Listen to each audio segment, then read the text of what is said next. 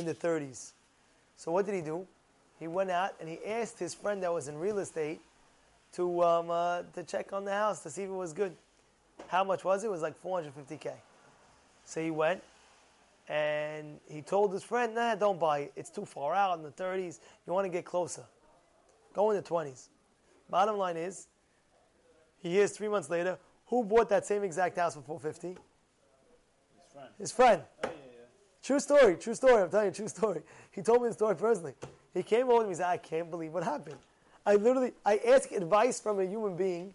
I expect to give a good, uh, uh, uh, uh, an answer. And this guy who was in real estate where I trusted, he came over to me and said, don't buy it. And three months later, he bought the house. I was going wild out of my house. One of the, one of the things we say we do, yeah, we gave bad advice. That's one of the things we say we do. And we give it, you're not going to give, you're not going to put a, a, a, person in a stumbling block position. Same thing with business, right? A guy wants to do a business, and tells you about a crazy deal. He wants to get you business advice, and before you know, he says, no, don't get it. And then he, then he tells your friend, oh, by the way, there's a crazy business deal, go get it. Let's be partners on that deal. You can't do that. It's uh, assur, yeah, assur, so you can't give bad advice. Anyway, um, um, I told him, so what are you going to do? He said, I don't know, but this is a big test for me in my lifetime, and, and I can't believe what he just did, and I, I don't know how I'm going to forgive him. And it.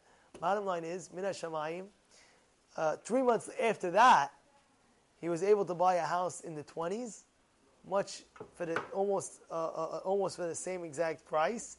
And it was a steal of a deal. It was Min HaShamayim. It was not on the market. And, this, and he bought the house 21st between, uh, 22nd uh, between uh, T, T, S, and, S and T and it was really right next to a shul on the corner that he, he teaches there. And he said, Wow, that's the shul where I teach at. And Baruch Hashem, it all worked out. But what's my point I'm trying to say? A person in life, first of all, there's two things you learn from this story. One thing is don't give bad advice. No matter what. What you think you're going to get beracha when you give bad advice and this and this and this. Secondly is, even if Has somebody misguided you, there you have to know it's been Hashemayim and Hashem has something even better prepared.